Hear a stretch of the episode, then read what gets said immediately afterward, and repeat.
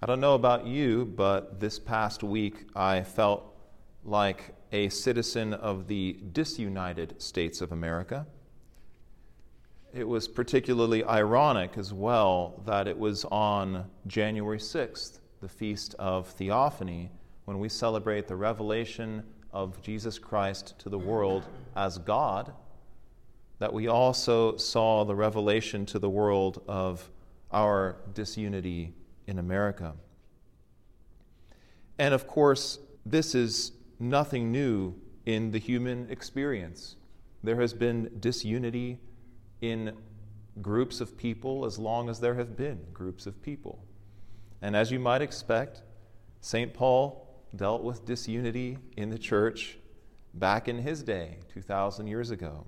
And this letter from which we heard today, the letter to the Ephesians, has that as one of its main themes unity and disunity. Because in the ancient church, in the original church, you had two primary groups of people that were coming together. You had the Jews that had become Christians, and you had the non Jews or Gentiles that had become Christians. And they were different people, they were just different culturally. The Jews were used to dietary restrictions and the purity code of the Mosaic law. The Gentiles knew nothing about that. The Jews practiced circumcision, the Gentiles did not. And so you had these two groups of people coming together in the church, and because of these differences, we can often get disunity. But what we hear today from St. Paul's letter to the Ephesians, he writes to us that it's the diversity of Christ's gifts and functions in the church that are the solution to disunity. Yes, you heard that right. The differences between us are the solution to disunity.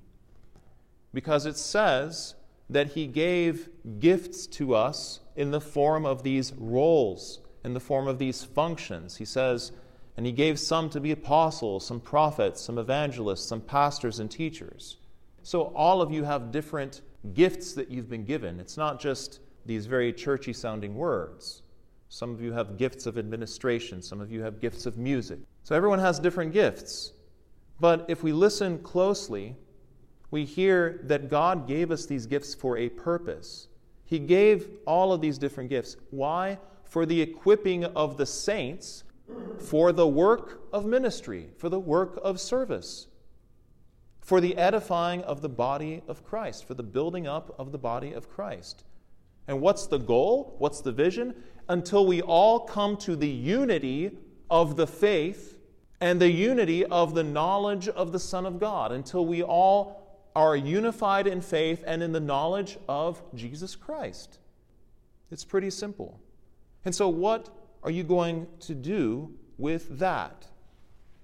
Because the call from St. Paul is to build each other up through the church.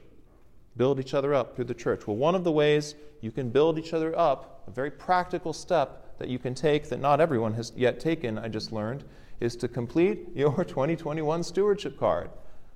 Because part of this card is exactly about those gifts. It's about the ministries that you would like to be involved with. This is important. This is how the church functions.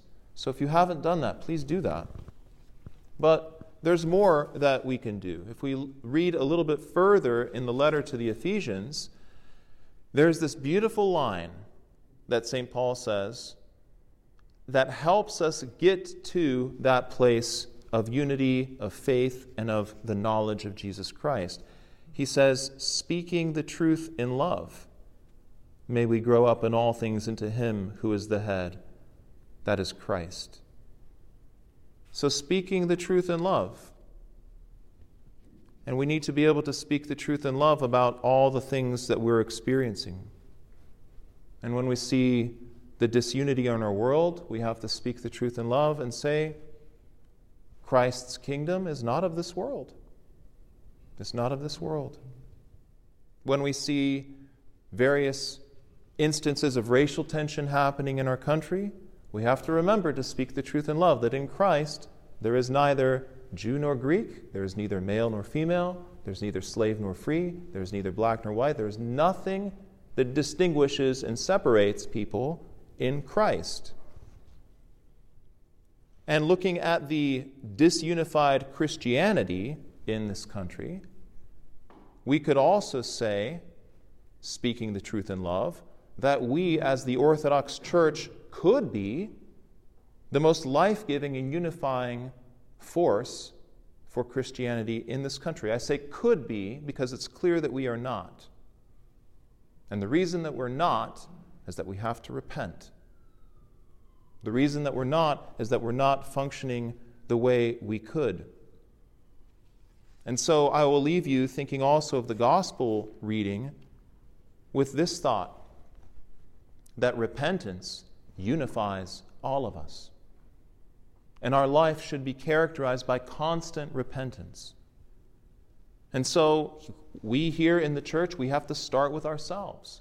We have to repent of the things that we're doing, perhaps unconsciously, that may be alienating people that may be driving people away, that may be giving people the impression that, oh, that's not a church for me, that's not a community for me. Let's think about some of the things that we're doing, maybe unconsciously, maybe by habit, that have that effect on people. Maybe if we start to do that, maybe we'll experience more of the people around us being inspired to that state of repentance. Because when you think about it, when you think about everything that's going on in our country and all the disunity that we experience in our world, I would prefer to be a citizen of the united state of repentance.